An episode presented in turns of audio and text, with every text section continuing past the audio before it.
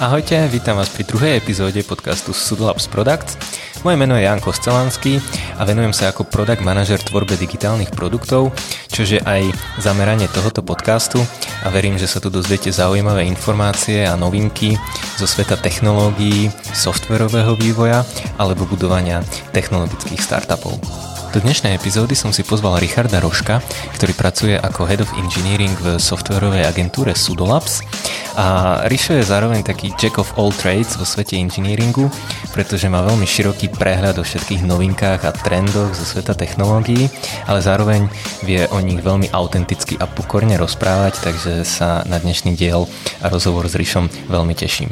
Rišom sme sa rozhodli zamerať na taký špecifický case, respektíve konkrétny case e, v produktovej oblasti a to je situácia, kedy nejaký produktový manažer alebo founder má už jasne zadefinovaný, aký produkt chce vyvíjať, e, pre koho a stojí teraz e, pred rozhodnutím spolu so svojím engineering tímom, pomocou akých technológií tento produkt vyvíjať.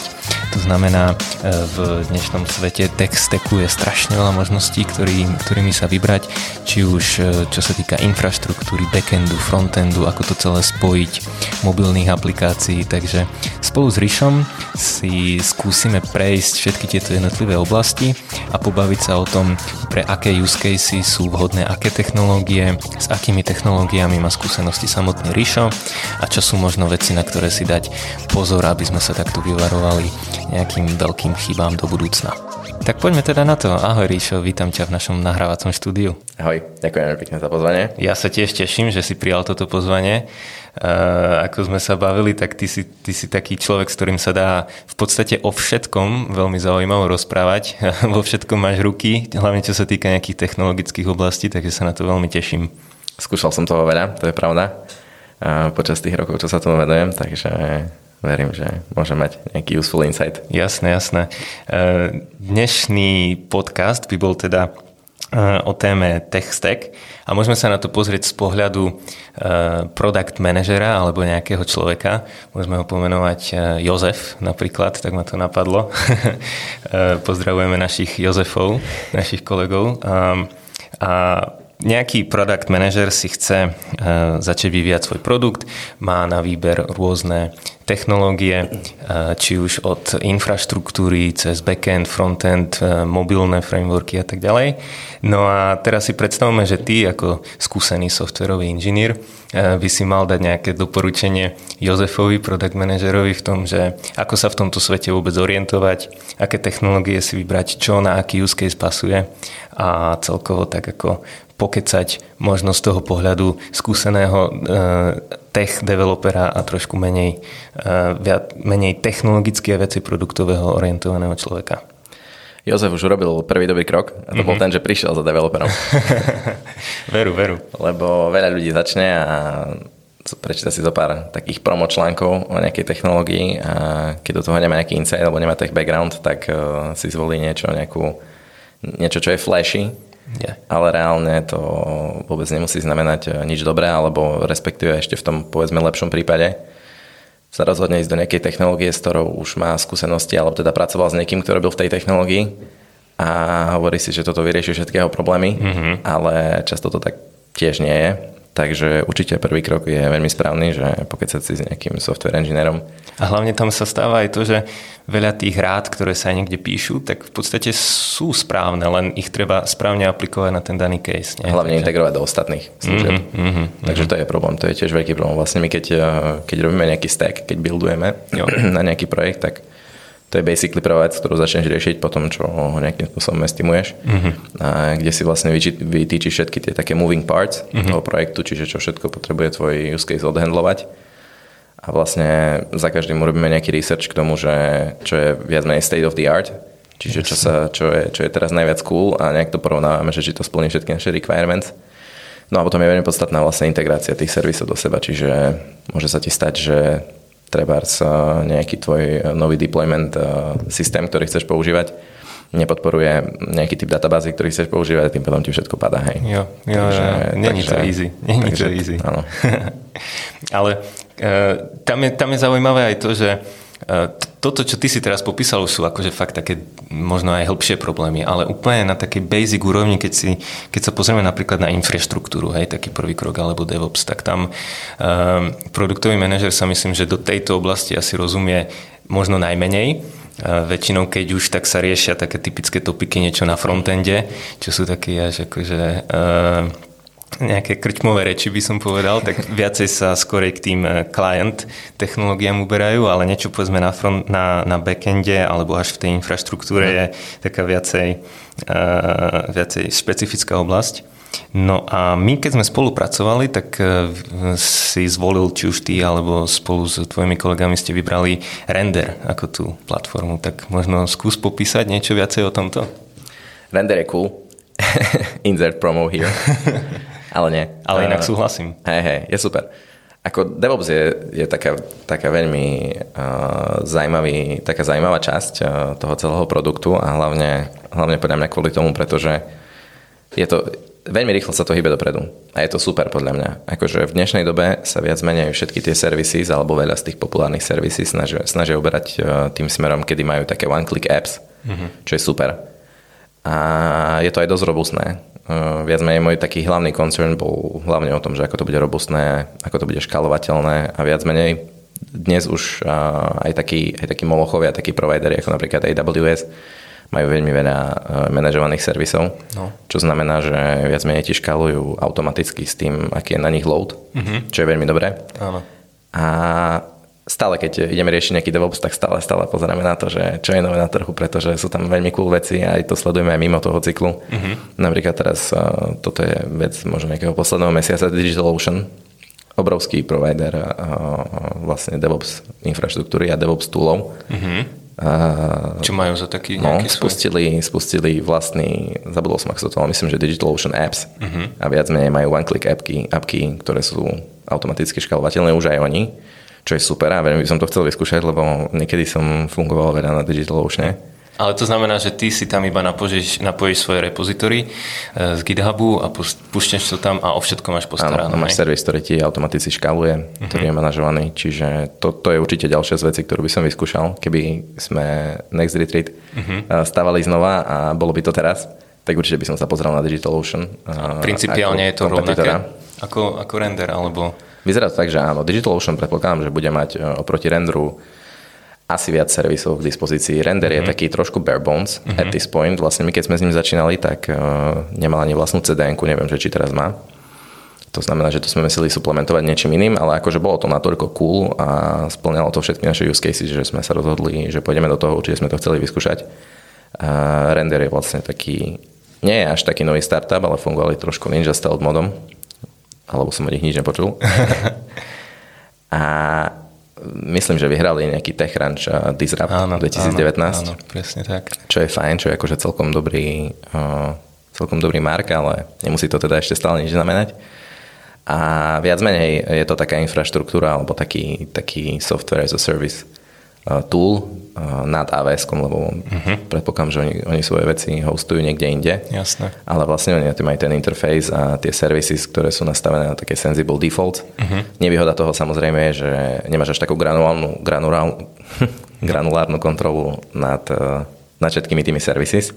Ktorá ani nie je asi často potrebná. Veľmi často nie je potrebná, obzvlášť keď builduješ MVPs, tak ti to je viac menej uh-huh. jedno. Uh-huh lebo tie veci vieš poriešiť potom, alebo to switchnúť na nejakého iného infrastructure providera, ktorý, ktorý má, ktorý ti ponúka túto granulárnejšiu kontrolu. A je ten switch v pohode, hej, že nie je to nejak, že keď sa lokneš už na rok do takéhoto nástroja, tak potom už je ťažké odísť. Myslím, že nie. Hm. nie. To je, to, je to celkom v pohode, akurát musíš nastaviť ten nástroj na novo. Hm. No, ja si pamätám... veci, ktoré sú s tým spojené, ale... Čas, často sa robili ešte, čo mám skúsenosti nejak 5 rokov dozadu, také tie obrovské infrastruktúry migrácie. Ja keď som robil v Accenture, tak to boli projekty na, mm-hmm. na 6 rokov, že sa proste migrovalo. Ale to bolo väčšinou akože zo, zo železa do cloudu, tak to boli strašné veci. Ale už takto asi, keď už si niekde cloud-based, tak je to potom easy. Nie je to také hrozné. Mm-hmm. Určite samozrejme, keď, keď to je želazo, tak, tak je to želazo. No. Ale viac menej stále je to iba ten provider. Viac menej iba o to, že kde beží ten Hej. superkód, ktorý si vyprodukoval. A ja som si čítal príbeh toho foundera od mm, Rendru. Veľmi zaujímavé. A on vlastne riešil presne ten problém, že ako z pohľadu produktového manažera, ktorý chce, mm, chce splniť to, aby jeho produkt robil to, čo má pre užívateľov, riešil tie problémy, ktoré má riešiť pre užívateľov, tak zároveň mu prišlo strašne komplikované, aké je to e, zložité dneska niekde deploynúť tie veci a že proste stále museli riešiť nejaké problémy ohľadne tej škálovateľnosti a nastavenia a to DevOps, všetky, všetky role, ktoré musel mať v týme, ho ako keby, nie brzdili, ale bolo to z pohľadu na to, čo by ako by to mohlo fungovať, tak mu to prišlo veľmi komplikované. Takže vymyslel presne takýto one-click systém a to mi príde úplne úžasné, že keď si pamätám, ako my sme mali DevOpsákov a stále sme riešili Docker a Kubernetes a všetko to alignovať navzájom a teraz vlastne toto všetko sa ako keby úplne stratilo a ty už, ty už vôbec nemusíš tieto veci riešiť? Uh, do istej miery áno. Samozrejme, že keď e, staviaš niečo, čo je také, čo má byť robustnejšie, čo má mm-hmm. vydržať dlhšie a keď naozaj na tým potrebuješ tú granulárnu kontrolu, tak e, stále to vieš urobiť. Mm-hmm. Stále vieš použiť e, nejaký orchestračný tool, stále to vieš dať na nejaké železo niekde inde. No. Ale vlastne ten princíp tých manažovaných servisov je v tom, že ako by ťa odbremení od týchto vecí, hej. Treba napríklad také AWS má má taký distribučný systém nad svojimi vlastne CDN-kami, ktorý sa volá CloudFront uh-huh. a ten viac menej za teba rieši to, že on ti servuje tvoj content z Edge Locations a robí to automaticky. To znamená, že on si pozrie IP adresu, odkiaľ to prišlo uh-huh. a vlastne servuje to z vyslovene už z nejakého železa, ktoré je blízko. Jasne. Alebo čo najbližšie tomu človeku. Čiže, čiže toto riešia tie manažované services. No ale potom my sme napríklad, keď som bol product manager v OLX, a tam sme boli v 40 krajinách po svete, tak toto sme samozrejme potrebovali dobre vyriešiť, aby na všetkých 40 trhoch to bolo e, rýchlo dostupné pre užívateľa. A mali, mali sme e, cez AWS všetko riešené, ale aj tak sme stále potrebovali ešte tie nadstavbové veci, stále sme aj tak potrebovali riešiť Docker, Kubernetes, e, stále tam boli nejaké issues, problémy. Ale toto mi príde, že teraz s tým rendrom úplne vymizlo, že v podstate my sme v Next Retreat použili render a na začiatku sme to setupli a už nikdy viacej sme s tým ani nemuseli nič riešiť. Akože asi keby narastol počet užívateľov, tak myslíš, že potom by začali tie problémy, že to bolo kvôli tomu? Mm, úplne inherentne si nemyslím, že by s tým boli nejaké problémy, uh-huh. ale určite by som sa nad tým zamyslel. Ako viac menej ten hlavný drawback tých manažovaných servisov je väčšinou v tom, že sú, môžu byť veľmi pricey. Uh-huh taký napríklad Heroku, čo je tiež taký veľký kompetitor povedzme Rendru, do istej miery, lebo tiež ti vlastne ponúka nejaké one-click appky, uh-huh. tak on je taký infamous, nechválne známy tým, že, e, že je to strašne pricey a samozrejme, že je to trošku nafúknuté, ale odvíja sa to od, od reálnych e, nejakých štatistík. Okay. Môže to byť pricey, hej. Ale v porovnaní s tým, vlastne... že tam máš interného človeka, ktorý sa musí o to starať, tak vlastne a to Heroku je kvázi bez toho, že by si sa musel o to starať, tak možno to aj vychádza. Áno, to je tá otázka, čo vlastne asi stále balancuje, že Hej. či sa ti oplete mať nejakého DevOps engineera. Jasné. A, alebo nejakého teda DevOpsaka, ktorý, ktorý, ktorý to vlastne handluje viac menej ako full-time job. Áno. Alebo či to necháš na manažovanú servisu. Ale taký general dobrý approach podľa mňa v tom, v tom DevOpse je taký, že keď robíš nejaké MVP, a chceš to viac menej čo najskôr dať na nejaký user testing, tak vtedy siahneš po niečom, čo za teba vyrieši tie základné problémy hneď. Taký one-click service, ak je to. Presne mm-hmm. tak. A potom neskôr, ak máš nejaké specific infrastructure needs, tak, eh, tak môžeš migrovať na niečo, čo je povedzme, na čím máš takúto kontrolu. Jasne. Takže skôr, skôr si myslím, aspoň z môjho pohľadu je to, je to otázka hlavne toho, že čo chceš docieliť tým produktom. Takže keď e, by náš Jozef chcel si postaviť nejaký prvý simple prototyp na otestovanie, tak e, asi by bolo pre neho dobrým doporučením skúsiť niečo takéto one click, ako je ten. Na jeho mieste by som odporučil asi, teda Jasne. na, keby som s ním sedel, tak by som odporučil, nech ide zrejme, alebo do nejakej takejto servici. Nech si pozrieť Digital Ocean Apps. OK, OK. Môže to byť celkom cool a kedy by mal byť potom moment, kedy by už mal Jozef začať uvažovať eh, nad tým, že možno už mu ten render nestačí, že čo by, aké problémy by mal predvídať do budúcna? Mm, určite sa treba každý mesiac pozerať billing statement. Lebo tým, že je to manažované, tak eh, jednoducho zo dňa na deň ti môže naraz nejaký klaster databázy na dvojnásobok mm-hmm. a už máš problém. Jasné, jasné. Takže, takže to, to bude taký prvý faktor toho celého. No a potom je otázka, že akým spôsobom to škáluje, že či je to dobre nastavené, mm-hmm. a, že či tam nie je, v tomto môže byť tiež nejaký fuck up mm. a môže sa stať, že, že to jednoducho nemusí byť vhodné na túto situáciu. Ja si pamätám, my sme využívali, v Čes- keď, keď už som pracoval tu v Československu, tak... Uh, jeden, Československu? Českos, akože v Česk- beriem, že to je ako keby jeden trh. Sektor. Stále, stále je tu jeden trh a jeden z najväčších providerov, ktorý hovorí, že 40% českých a slovenských uh, uh, tých e-commerce riešení je nie web support, ale VS hosting. Uh-huh. A ten VS hosting je akože taký aj pre mňa taký first choice, čo som na tom našom československom, českom a slovenskom uh-huh. trhu. A to je, to je tiež managed service, ale v podstate mi príde, že voči takému rendru alebo Heroku, takýmto službám, ty stále mm, ako keby tam máš nejakých ľudí, s ktorými musíš komunikovať a musíš e, riešiť, že chceš si deploynúť nový servis, tak nie je to, že prídeš do nejakého nástroja a si to tam proste klikneš ale musíš to asi riešiť takúto trošku zložitejšou formou, nie? Že, Určite. Čo je potom, prečo by sa mal niekto rozhodnúť pre takýto spôsob riešenia versus ten render a fully managed services? Uh-huh. A týmto sa ináč celkom podľa mňa vyznačujú tie také lokálne servisy, ich nazvime. Okay. Alebo také, ktoré sú loknuté na nejaký region. Že viac menej sa môže stať presne to, že keď potrebuješ niečo setupnúť, tak musíš tam ísť za niekým a Áno. potom sa rozprávať so CTO. Eh, keď potrebuješ eh, si zapnúť nejakú, nejaký nový bucket alebo niečo také. Áno. Takže určite áno. Eh, je to zaujímavý choice. Mali sme napríklad konkrétne takého klienta, alebo sme sa s ním rozprávali o nejakom produkte a pýtali sme sa ho, že kde hostuje veci a on, on bol z Nemecka uh-huh. a hovoril, že to hostuje proste v nejakej lokálnej company, ktorá je dve mesta ďalej, uh-huh. s ktorými sa osobne pozná a prídu mu cool, pretože napríklad celá ich kompany beží na solárnej energii. Hej. Jasné. To je super a oni majú vlastne u seba doma železa Jasné. a viac oni potom môžu sa aj tak brandovať uh, do istej miery, že, mm-hmm. že majú nejaký green hosting.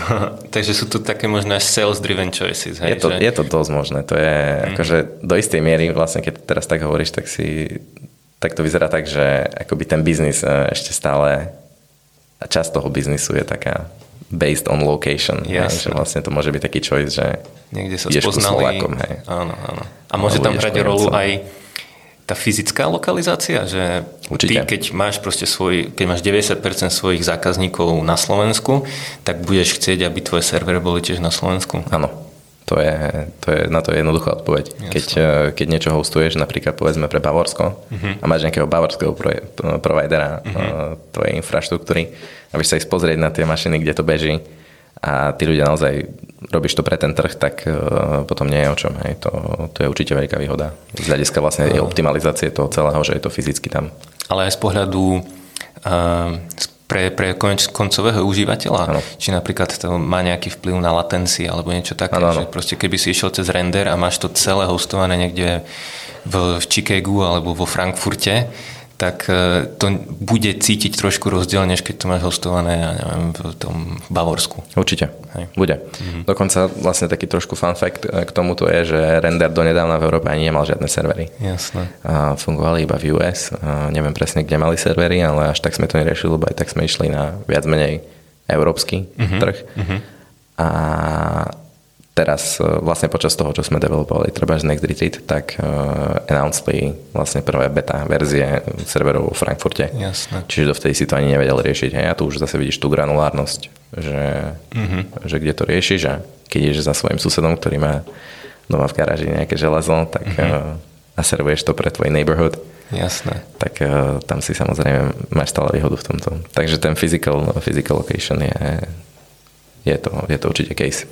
Takže Jozef, keby sme mu to mali nejak zhrnúť, tak e, Jozef by sa mal pozrieť, aký je to nejaký prvý prototyp Simple MVP, tak určite po nejakom Easy Managed Services a asi podľa toho, či sa rozhoduje, či má globálne ambície alebo lokálne, tak si buď vybrať globálneho providera a keď iba lokálne, tak kľudne na začiatku nech začne s lokálnym providerom. Určite. DevOps rieši do hĺbky nie je veľmi otázka, ktorú chceš riešiť, keď robíš MVP, ktoré možno budeš prepisovať.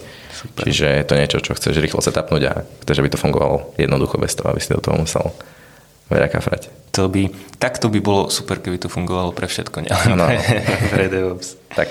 Tak, tak, dobre. No a keď už by sme teda mali poriešený DevOps a Jozef by išiel riešiť svoju aplikáciu ďalej, tak by asi som musel povenovať eh, backendu. A ty, Ríšo, si známy eh, milovník JavaScriptu, uznávač to JavaScriptu. že povieš PHP.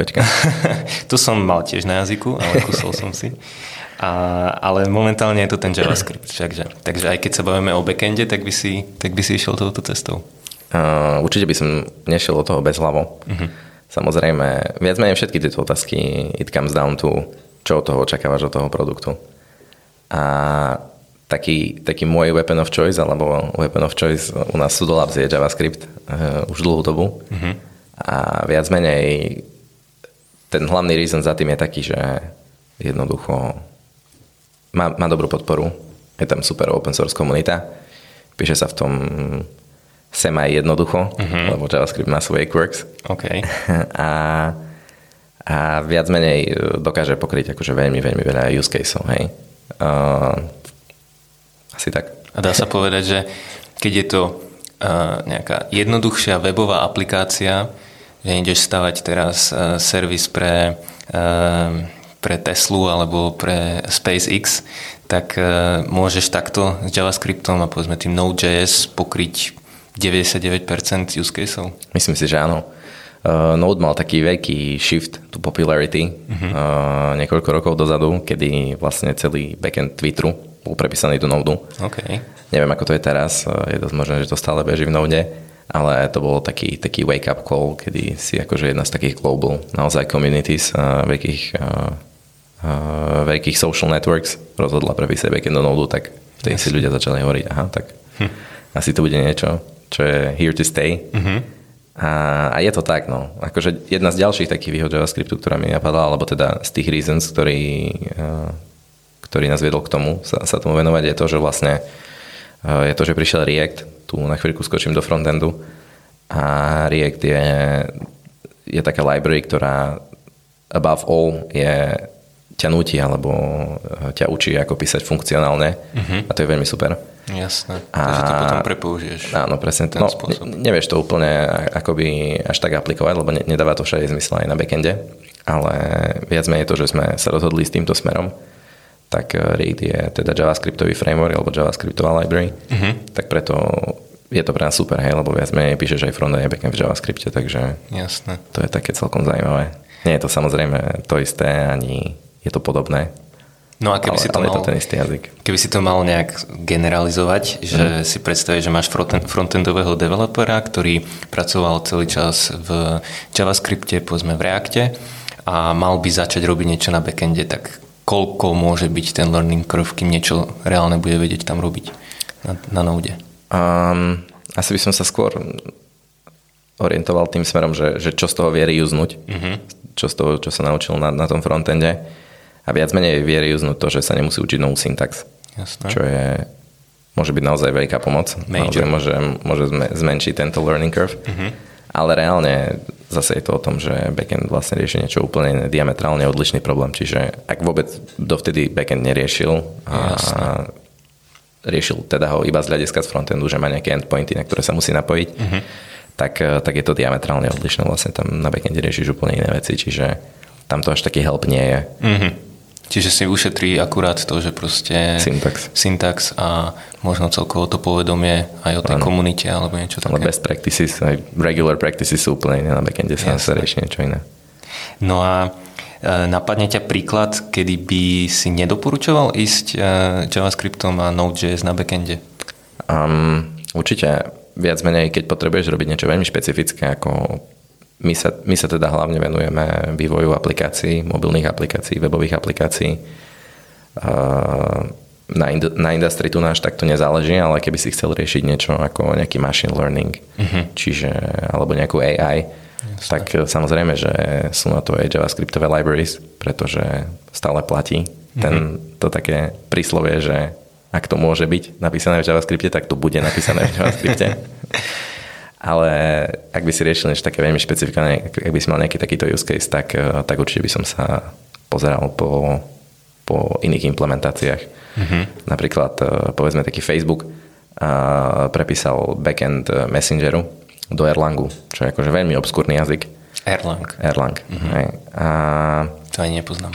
No, to je, to je celkom zaujímavé. To je taký jazyk, ktorý viac menej bol vyvinutý na, na programovanie tých GPS antén, ktoré mm-hmm. nám GPRS, prepač. GPS, OK. na programovanie GPRS antén, ktoré nám teda dávajú náš super signál do telefónov. Hm. A viac menej to je optimálne teda na telekomunikácie, to je taký telekomunikačný jazyk a oni si povedali, že v čom lepšom to napísať ako, ako v Erlangu. OK. Viac menej podľa mňa aj kvôli tomu, keď už máš úplne že 0,5 paličky signálu, tak eh, Messenger odlož, odošle správu stále. Hm. Keď to porovnáš s nejakými, nejakými iMessages alebo tak, tak tie straglujú. Super, jasné.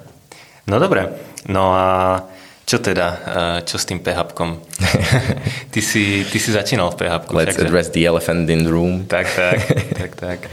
Je to tak, je to tak. PHP je, bol pre mňa taký prvý jump mm-hmm. do developmentu ako takého. Mm-hmm. A ako ho teraz a... vnímaš? Sladko stále? som celkom rád, že to bol môj prvý, môj prvý jump, viac menej. PHP je, je to, je komunita, to je, to je samostatný vlastný svet. Dodnes väčšina webov podľa mňa na internete mm-hmm. funguje na PHP. Viac menej celý WordPress je v PHP. Práve to som sa chcel a väčšina pýtať, webov je v WordPresse, takže... Či není ten ten statement, že väčšina webov je v PHP, hlavne kvôli tomu WordPressu, že vlastne tomu určite áno. ten hlavný driver. Určite áno. Oni tomu určite veľmi, veľmi prospeli. A ja osobne som veľmi rád teda, ako som už spomínal, že som začal PHP, lebo je to, je to fan jazyk. Mm-hmm. Je, nie je staticky typovaný, takže začínaš s niečím, čo je povedzme, že simpler to understand. Mm-hmm. A má výbornú komunitu, naozaj veľmi dobrú komunitu, ešte to dnes. Eh, fungujú tam frameworky ako napríklad Laravel, Symfony, ktoré sú naozaj na vysokej úrovni, podľa môjho názoru. A vieš sa na tom naučiť eh, celkom dobré practices, si mm-hmm. myslím, do backendu ako takého. Tá komunita je silná, open source je tiež veľmi dobrý. Čiže PHP určite eh, tak rýchlo neodíde. Hm. A myslíš si, že to je ten Ehm, dôvod, prečo ešte stále aj povedzme nové servisy na tom vznikajú, lebo je to proste široká komunita a ľahko sa tam vieš dostať ku kvalitným informáciám a veciam na prepoužitie. Určite. Uh-huh. Určite je to tak. Tie servisy, ktoré, ktoré fungujú na PHP, sú, sú stále veľmi rozšírené a stále to fungujú nové veci, vznikajú nový tooling, vznikajú nové frameworky, Jasne. updateujú sa existujúce frameworky, komunita zrastá. No. Laravel neviem, či nie je jedna z najviac downloaded libraries na GitHub, takže okay, okay. to sú metriky, ktoré hovoria sami za seba. Hm. A viem si predstaviť, že keď už je nejaký existujúci produkt, ktorý už povedzme 5 rokov bol budovaný, začínal na PHP, tak teraz už asi dáva zmysel v tom stále pokračovať. Ale keby bola situácia, že Jozef ide budovať úplne nový produkt, a má si vybrať from scratch, že akou technológiou začať, tak e, myslíš, že by dávalo zmysel v nejakých situáciách ich na PHP alebo skôr iné jazyky použiť? Ja si myslím, že v jeho prípade by to dávalo zmysel. Tu už, tu už sa skôr asi bavíme o tom, že aký má k dispozícii tým. Mm-hmm. To znamená, že v aké má silné stránky jeho tým. Dodnes a keď ten tým nemá, že si vlastne buduje to úplne from scratch? Mm, tak potom asi rozhodne ten tým. Mhm. ten tým si spraví vlastný research, ale keby som to tak mal generalizovane povedať, tak eh, viac menej všetko, čo dokáže PHP, dokáže aj eh, Node, alebo mm. respektíve naopak, čo dokáže Node, to dokáže aj PHP. Keď, keď si urobíš nejaký, povedzme, Express server, čo je taký najrozšírenejší uh, framework v na Node. backend v Node, mm-hmm. Tak uh, určite dokáže všetko to, čo Laravel, povedzme, alebo Symfony. Takže, Takže je to vyslovene ako choice of preferences. Asi, a... asi áno. Skôr by som povedal, že áno. Keď si nájde Eh, keď si Jozef nájde svojho CTO, ktorý má preferenciu a skúsenosti v PHP, tak je Go to úplne it. reasonable choice. Uh, a keď si naopak nájde mm, niekoho, kto by chcel to robiť v, v Java alebo v niečom v nejakom C Sharp alebo niečo také ASP.NET a takéto Jasne. veci, tak stále je to podľa teba úplne OK, že uh, nič, nič proti ničomu, hej? Určite. Uh-huh. OK. A ty, kebyže si ten CTO, tak by si išiel akou cestou? Mm, momentálne by som určite išiel cestou JavaScriptu, ale to je viac menej kvôli tomu, lebo posledné, posledných zo pár rokov už, už pracujem teda hlavne v JavaScripte. Uh-huh. A bolo by to pre mňa akože dosť nové sa do toho znovu dostať, alebo si urobiť ten taký initial research na to, že čo používať, e, na ktoré moving parts Jasne. tej aplikácie. Takže ja by som išiel určite cestou JavaScriptu. Ak by to teda nebolo niečo veľmi špecifické, kde by sme museli sa zamýšľať nad tým, neviem, použiť nejaký Python. Jasné, jasné. Alebo niečo také. Ale zase veľmi rád, e, keby som na to mal viac času, no. tak veľmi rád by som sa určite pozrel aj na iné frameworky. Veľmi by som chcel vyskúšať Elixir. Veľmi by som sa zase raz opäť dostal do Ruby on Rails. Uh-huh. To je tiež taký, taká veľká komunita teda do Ruby ako takého. Jasné. Takže sú tam naozaj také veľké MVC frameworky, ktoré sú zvučné mená ešte aj dnes. Super. Um, OK. Ešte niečo k backendu ťa napadne, alebo... Asi nielen, nemôžeš nikomu povedať, že som povedal, že PHP je cool. Linčujú, keď príjem do práce. Dobre, myslím si, že uh, sa tomu nevyhneš, ale tak... Asi nie. to bolo povedané. Dobre, no tak a čo teda frontend? To je teda tá téma, ktorá je asi ešte viacej rozšírená. A keď sa spomenie frontend, tak asi každého hneď napadne tá téma uh, server-side renderingu versus uh, single page application, static apps a, a, a táto oblasť. Takže. Áno, áno, určite áno. To, hm. je, to je to, čo tiež musíš stále riešiť. Tak, tak. Ale tu na tu na tiež uh, určite závisí od toho, že čo chceš, aby ten produkt, produkt robil, alebo aké, aké majú byť jeho silné stránky, viac menej na čo je orientovaná ktorá časť. Uh-huh. Takže hej, tu, je, tu nám máme veľa, celkom veľa competitors. A v poslednej dobe ich je čím ďalej tým viac, viac menej keď uh, React uh, takým svojím spôsobom povedzme prebral uh, ten lead v tých javascriptových libraries, ktoré, ktoré vlastne renderujú frontend tvojej aplikácie, uh-huh. tak odvtedy tá komunita naozaj, naozaj začala zrastať a z nej ako keby vzniklo kopec ďalších takých napodobenín alebo aj nenapodobenín takých, takých, takých frameworkov, ktorí, ktoré si zobrali taký use z Reactu uh-huh. a idú trošku vlastným smerom, ale ten, ten základ je povedzme veľmi podobný. Napríklad uh, taký Vue.js je veľmi, uh, veľmi used vec, uh-huh. alebo potom je taká minified alebo zjednodušená verzia Reactu, ktorá sa volá Preact. Preact. A je ich, je ich teda viac. Potom je tam Angular. Angular zase už ide trošku iným smerom. Angular je taký frameworkovejší, to je také mm-hmm. robustnejšie. A je si z čoho vyberať určite. Jasné. No. Ale React má, React má napríklad super komunitu aj v tom, že na ňom sú postavené ďalšie frameworky, čiže mm-hmm. máš taký frameworkception. Viac menej, keď chceš uh, ísť do statických sajtov, či keď chceš uh, generovať statické HTML z statické files na tvoje subpage, tak e, tu máš napríklad Gatsby, čo je viac menej taký samostatný ekosystém, ktorý je postavený, postavený vlastne na Reacte. Jasne. A keď chceš ísť do server-side renderu, tak tu máš napríklad Next.js, mm-hmm. ktorý, je, ktorý ti vlastne umožňuje stavať server-side rendered aplikácie. A všetko JS. Všetko JS. Super. A všetko React. Teda tieto dve posledné sú aspoň na Reacte. Jasne. Ale napríklad taký Vue má tiež celkom veľkú komunitu z toho, že som to sledoval. Uh-huh. Sem tam som to teda, ešte tak, keď to bolo v plienkach, tak som to aj skúšal. Uh-huh. Bolo to celkom zaujímavé a taký veľký appeal Reactu je viac menej to, že, že je tam ten komponent toho, že Facebook sa okrem toho, že builduje core Reactu, tak eh, sa venuje aj React Native Mm-hmm. Čo je akože veľký appeal uh, podľa mňa pre React developerov, že viac menej s tým istým codebaseom vedia buildovať, vedia targetovať iOS a Android. Jasné. S tým, že reálne je to translatenuté do natívnych jazykov pre tie devices, čiže je to úplne full-fledged natívna aplikácia. Mm-hmm. A napríklad taký Vue má Vue Native, čo ma veľmi prekvapilo, že ale... sa tiež začali venovať tomuto. Mm-hmm. To som ešte neskúšal, ani som si k tomu nerobil až taký research, ale je to super, že menej tiež to ťahajú tým smerom. A za Vue je tiež nejaká takáto veľká firma, alebo to je... Nie, nie, Vue, Vue je myslím, že maintainované mm-hmm. takými open sourcermi. Hej, zanietencami. To je, to je také zaujímavé na tom Reacte, že vlastne Facebook akože obrovský development effort venuje práve Reactu. Áno. Takže je za tým veľká company, čo Ale tak to trošku pridáva aj kredibilite. Angularom, nie? Za ním je Google. Za je Google. Si to budujú a pro, promujú. Je to tak, je to tak, hej. Čiže to sú takí, by som povedal, veľkí hráči. Mm. Najväčší hráči Angular a React. Mne, mňa na tejto téme zaujíma aj ako keby, keď sa pozriem historicky, že ak to bolo, že kedy si bolo všetko SSR, niekedy si bolo vždycky všetko renderované na, na serveroch. Potom sa začali tie aplikácie komplikovať, začali byť väčšie požiadavky na, na UX, na funkcionality a prešlo sa na tie single page apps. A, a teraz zase sa to nejak tak postupne vracia, respektíve sa mi veľmi páči, ako sa to začína tak kombinovať že stále eh, je jasné, kedy je výhoda mať SSR, kedy je single page apps, aké sú tam zase naopak nevýhody a že pekne sa to dá skombinovať, že napríklad ten prvý, v tom prvom requeste nepošleš prázdne HTML, eh, ale už aspoň nejaký skeleton tam dáš, alebo nejaké základy, takže myslíš si, že toto je tá budúcnosť, že už sa to nebude tak ako keby rozhodovať či A alebo B, ale skôr sa to bude tak spájať? Kto je?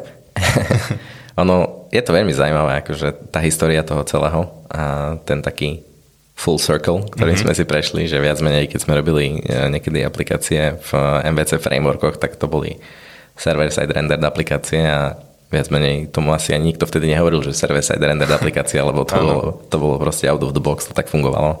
To bolo to, čo sa robilo. Presne tak. A potom, potom niekto začal akoby ohýňať jQuery. Mm-hmm. a urobil viac menej také prvé single page aplikácie, ktoré viac menej robili to, že ti dovoľovali teda robiť to, že si vedel robiť redirecty bez refreshov a to bolo strašne cool, lebo vlastne ten UX tam začal vyťaziť mm-hmm. a povedali si, že this is the way to go. Takže začali, začali naozaj uh, byť populárnejšie tie single page aplikácie, ale potom sme zistili, že single page aplikácie hm. nie sú dobré spracované robotmi a majú, majú zlý search engine optimization. Takže sa začalo ísť naspäť ku tým server-side renderom.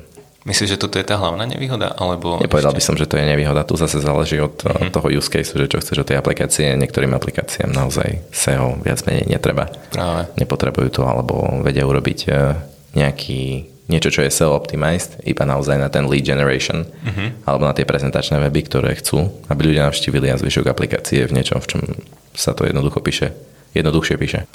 OK. No a čo sa týka tých statických stránok, tak tam si zase spomínal, že Gatsby, it's way to go, hej? U teba um, aspoň. Asi, asi áno. V poslednej dobe musím povedať, že tak trošku cítim z tých newsletterov, a z rôznych e, blogov, ktoré sledujem, taký trošku backlash mm-hmm. na mhm. Gatsby. Jasne. Viac menej sa na to ľudia trochu stiažujú for various reasons, mm-hmm. že, že je to také trošku, sa to, že to musia ohýbať na to, aby tie data dostali do takého shapeu, do akého by chceli. Gatsby je trošku podobný WordPressu v tom, že viac menej na všetko, na každý data source si nainštaluješ samostatný plugin, mm-hmm. ktorý je väčšinou maintained by Gatsby community to znamená, že už to je open source. To znamená, že eh, to prichádza so všetkým tým rizikom, ktorý okay. open source má. Hm. A aj kvôli tomu teda tam cítim trošku ten backlash na Gatsby. Čiže viac menej ako ten, tá hlavná pointa Gatsbyho je tá, že si vieš nafidovať dáta viac menej z akéhokoľvek sourceu, čiže môže to byť WordPress, môže to byť nejaký tvoj backend s eh, databázou, môže to byť nejaké cms mm-hmm. môže to byť hocičo a on ti viac menej vytvára taký GraphQL interface, vďaka ktorému vieš tým istým spôsobom vlastne queryovať data z rôznych sourcov. Mm-hmm. To, je, to je ten základ, hej. Ale tie sources, uh, čím ďalej dopredu postupuje doba, tak tým je tých sources viac. Jasné. A viac menej každý iný source je ďalší moving part, mm-hmm. ktorý chceš mať uh, obviously čo najmenej. A jednoducho viem si predstaviť, že v Gatsby uh, niektoré takéto špecifické use cases môže byť naozaj komplikované na, na implementáciu. No a ešte predtým, než prejdeme k mobilným apkám, tak tam máme ten eh, medzikrok eh, PVAčka, PWA. Eh, s týmto si tiež pracoval? Máš nejaké skúsenosti? A, trošku sme sa venovali aj PWAs. Je to taký, taká celkom zaujímavá tematika uh-huh. pre mňa. Zase, zase raz musím teda podotknúť, že v nej nemám až taký veľký research, ale teda základ toho PWA je ten, že viac menej máš webovú aplikáciu, ktorá sa správa ako taká kvázi natívna, čiže tam to trošku závisí stále od toho supportu toho operačného systému pod tým, hej. Tým, že sa to má správať ako natívna aplikácia, tým, že tam máš mať nejaký povedzme build-in gestures na back buttony, Jasne. ako máš v natívnych aplikáciách, tak e, to veľmi závisí od toho, že aký je tam support od toho providera tvojho operačného systému. A realita je bohužiaľ taká pre PWAs, že Apple sa do toho až tak nehrnie. Áno. Apple si asi pušuje, teda predpokladám, svoju vlastnú agendu a viac menej sa snažia tak dosť robiť taký ten distinguishing medzi, medzi tými natívnymi aplikáciami, ktoré sú v App Store, čo je vlastne pre nich taký veľký uh-huh. point of uh, contact so svojimi customers a medzi tým, čo je na webe. Android na druhú stranu, ten uh, je all for PWA. Jasne. Neviem, či aj Google v tom nemá prsty v, v v celom tom PWA hnutí uh-huh. a oni majú vlastne aj first level support na, na natívne notifikácie z webových aplikácií, čo je super. Áno. Ale na ios si buď počkáme, alebo sa to nestane nikdy. Čiže by možno ani až tak nevadilo, lebo mne sa stále páči na PVAčkách tá časť, ktorú ty vieš využiť proste iba pre ten web, tie service workere, kde si vieš kešovať veci, zvýšiť ti to ako keby rýchlosť stránky, máš tam podporu nejakých offline cases a to, že už sa to možno ani nikdy nepreklopí do tej full-fledged uh-huh. náhrady natívnej apky, asi ani ne, až tak možno nevadí, nie? že pre, pre developera, ktorý nepotrebuje, alebo pre produkt, ktorý nepotrebuje nutne full-fledged uh, apku, stačí mu, že možno tá jeho webová aplikácia bude super bežať aj na mobilnom device, je PVAčko v tomto prípade ako pekný, pekný nástroj. V tomto s tebou úplne súhlasím, PVAčko viac menej má stále ten set of good practices na to, aby si si urobil webovú stránku, ktorá je responsívna, uh-huh a ktorá je optimalizovaná už či po teda tej rýchlostnej stránke alebo aspect ratio stránke na mobilné zariadenia, takže ten set of practices underlying je stále sound. Uh-huh. A e, čo sa týka potom už samotných mobilných aplikácií, tak tam už si spomínal, že zase klasicky, keď e, zostajeme pri JavaScripte, tak ten e, React Native. Hej? React Native je super. A je to, zase také, že človek, ktorý pracuje v klasickom Reacte, tak vie úplne jednoducho ten syntax prepoužívať aj v React Native. Syntax určite áno. Uh-huh. To, je, to je viac menej ten taký hlavný selling point pre mňa. Ja teda stále tvrdím to, že každý React developer je aj React Native developer, uh-huh. ale sú tam, je tam úplne iný set of challenges, ktoré musíš riešiť. Hej. Čiže tým, že tá aplikácia je reálne vybudovaná ako natívna aplikácia, beží na Android devices, beží na iOS devices, tak e, realita je taká, že tie underlying issues, ktoré prichádzajú s tým, že ten deployment target je akože diametrálne odlišný od mhm. toho, čo je vlastne klasická React aplikácia, tak všetky tieto, všetky tieto veci a všetky tieto quirks musíš riešiť pri React Native. Mm. Tak isto. Jasne. Takže často sa aj nám stáva to, alebo teda našťastie nie až tak často, že jednoducho niektoré libraries uh, musíme forkovať a reálne prepisovať teda ten underlying code za tým, čiže uh-huh. nejakú tú Java si napíšeš uh-huh. za času nejaké to Objective-C, uh-huh. respektíve Swift. Uh-huh. Takže ten, tento danger je tam. No a taká alternatíva, keď sa bavíme o týchto cross-device platformách, je aktuálne asi najväčšia voči Reactu je Flutter. Nie? S ním máš tiež skúsenosti? Uh, veľmi málo. Veľmi málo. Prakticky skúsenosti nula a hm. neviem ti to tak veľmi jednoducho porovnať, ale na, u nás na webe máme taký blog post o, od Jozefa. Á, to je iný Jozef, to nie je, to je ten iný náš Jozef. To nie je ten náš produkt Jozef, to je náš uh, CEO Jozef. Ahoj Jozef. Ahoj Jozef. A on sa teda jeden víkend asi povenoval tomu, že urobil taký experiment. Vlastne naprogramoval taký jedno, takú jednoduchú list aplikáciu v React Native a v Flutter. A nejakým spôsobom robil taký compare and contrast na, na performance na performance wise a potom viac menej v, jednej, v jednom paragrafe aj tak trošku zhrnul ten development experience, mm-hmm. čo je veľmi dôležitá vec. A čo z toho vychádzalo, ten performance? A performance bol na Flutter v, v, teda väčšinu tých performance testov vyhral Flutter mm-hmm. a niektoré React Native, čo je také zaujímavé, lebo as a side note, React Native vyhral performance testy aj na niektorých veciach aj proti natívnemu developmentu. Ale. Čiže to je také celkom food for thought. A nerobil ten research Facebook? A, nie, nie, nie. Je to, je to public research, mm-hmm. not by Facebook. A, ale keď porovnával ten development experience, to bol zaujímavé. Hovoril, že Flutter má naozaj z jeho pohľadu to bolo také trošku superior v niektorých mm-hmm. častiach. Čiže to je celkom zaujímavé. Ale uh, React Native vlastne využíva JavaScript všakže, ale Flutter využíva niečo, tuším Dart sa to mm-hmm. volá, taký jazyk, takže uh, ty, aby si mohol robiť v tom Flutteri sa musíš úplne naučiť tento syntax a musíš do toho preniknúť, aby si s tým vedel pracovať. Je to tak. Čiže toto môže byť celkom disadvantage pre uh, fanúšikov JavaScriptu a takých, ktorí by pekne vedeli ľahko prepoužiť React Native. Však? Ja si myslím, že áno. Mm-hmm. Viac menej ten jeden z tých hlavných reasons, prečo my sme sa dali najmä na ten React Native, alebo prečo ten uh, prečo to, to, že sme si to adaptovali tak rýchlo, pre, teda prečo sme si to vedeli adaptovať tak rýchlo, bolo presne to, že viac menej sme už písali veľa vecí v Reacte uh-huh. a viac menej iba taký malý kročík k tomu bol ku React Native sa dostať. Jasné. Takže hej, keď robíš Flutter, musíš naučiť Dart. Je to úplne samostatný jazyk, ktorý sa asi nepoužíva na nič iné. Google eh, Dart releaseol už dávno predtým, než releaseol Flutter. Jasné. A nejak sa to nechytilo tak... Uh, hľadali tomu iný hľadali, hej, hej, presne, hľadali tomu nejaký, nejaký spôsob, kde by to mohli posadiť, kde by to mohlo rásť. Mm-hmm. Urobili Flutter a Flutter vyzerá byť veľmi zaujímavé. Počul som už stories o, o tom, že ľudia deployovali do produkcie apky vo Flutter, je to úplne super, experience mm. je dobrý.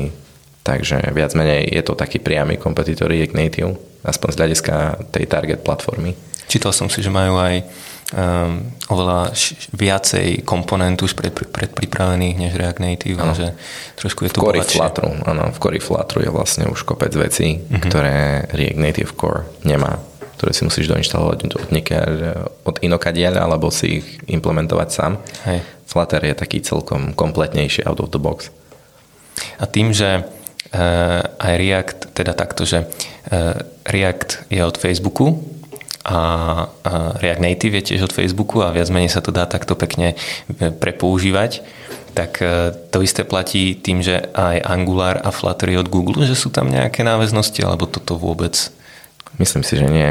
A to je teda hlavne dôvod, hlavným dôvodom je to, že teda Angular je ešte stále v JavaScripte, teda je v JavaScripte, uh-huh. Flutter je v Darte, čiže tam tá interoperability. Není Angular v TypeScripte? Myslím, že nový už, hej. No a keď si ten náš Jozef e, ide stavať mobilnú aplikáciu a opýtal by sa ťa, že či ju má robiť natívne alebo v nejakom z týchto cross-device platform, tak vedel by si mu odpovedať, alebo je to zase veľmi, veľmi individuálne?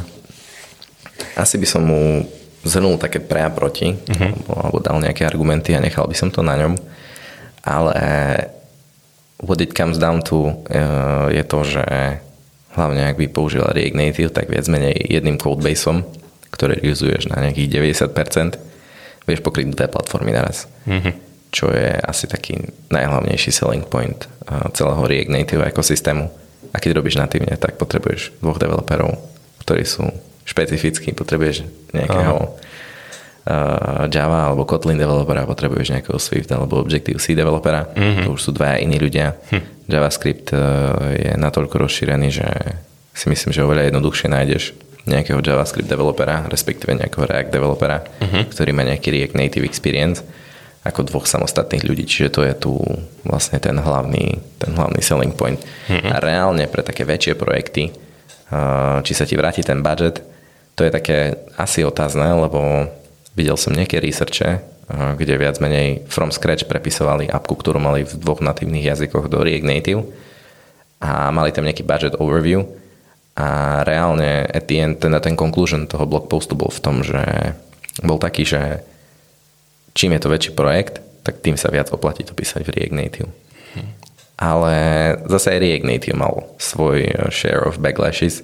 Jasne. Keď eh, ho sunsetol Airbnb, to bol tuším nejaký rok alebo dva dozadu uh-huh. a to tak celkom obletel React Native svetom, že hm. Aj to zdôvodnili? Zdôvodnili to tým, že reálne ten, ten performance nebol toho, čo oni od toho očakávali. Mm-hmm. Airbnb je taký veľký supporter JavaScriptu, viac menej aj jeden z hlavných uh, takých lintovacích uh, rule setov pochádza práve od Airbnb na JavaScript, takže sú supportery JavaScriptu, ale React Native jednoducho nevyhoval. To už je otázne, že akým spôsobom implementovali, či sa nemohli Jasne. trošku lepšie pomenovať uh, možno nejakej optimalizácie a tak, mm-hmm. ale conclusion bol taký, že ho sunsetli. A prešli a na čo? Prešli na natívny development. Okay. Čiže Okay. Majú dve natívne apky. Neviem, či už reálne je to aj deploynuté v storoch. Skôr z toho, čo som videl, tak nie, lebo až tak sa to nezmenilo za ten čas. Uh-huh. Ale taký bol teda ich vtedy point. Hm. A zase oni ani nehovorili, že React Native je zlý ani nič také, len že im to jednoducho nevyhovovalo. OK, OK.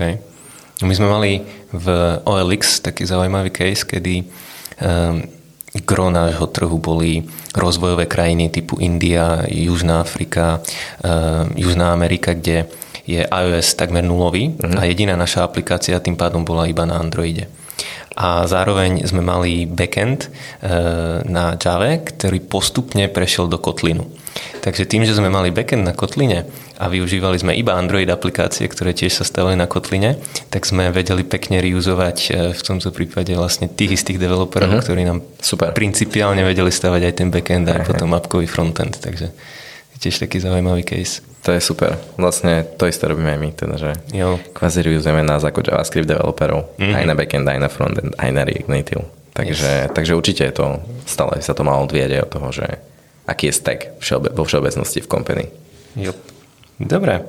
No a možno ešte takto na záver, Ríšo, už sme si prešli v podstate asi celý ten tech stack od, eh, od DevOpsu až po, po frontend. Napadne ešte teba niečo také zaujímavé z, z, technologi, z technology oblasti, s ktorým si sa poslednú dobu stretol, čo ťa nadchlo? Mm, veľmi chcem vyskúšať ten Digital Ocean Apps. OK. To je, to je pre mňa naozaj zaujímavý, zaujímavá vec. A viac menej som relatívne nedávno začal pracovať tak trošku hlbšie s s AWS-kom uh-huh. a je to taký strašiak trochu, ale nie je to také hrozné. Nákladovo primárne, alebo aj... Ako... Skôr z toho development experience, alebo DevOps, uh-huh. DevOps experience v tomto prípade. Ale veľmi mi v tom pomohol jeden blog post, ktorý napísal Pavol, okay. ktorý máme u nás uh, na blogu. Okay. Takže viac menej potrebuješ iba zo pár uh, takých jednoduchých vecí a sa naučiť, ako sa setupujú a potom akým spôsobom to vieš integrovať tie servisy medzi sebou. Dalo by sa ešte o veľa e, z týchto topikov rozprávať viac, ale myslím si, že Jozefovi sme už e, poradili dosť. Má plnú hlavu. Má plnú hlavu toho. Keby mal ešte s niečím nejaké otázky, tak sa samozrejme môže obrátiť, obrátiť na, na Sudolabs, kde určite. mu ešte určite radi poradíte s týmto všetkým. No fajn, Rišo, tak paráda, ďakujem ti veľmi pekne.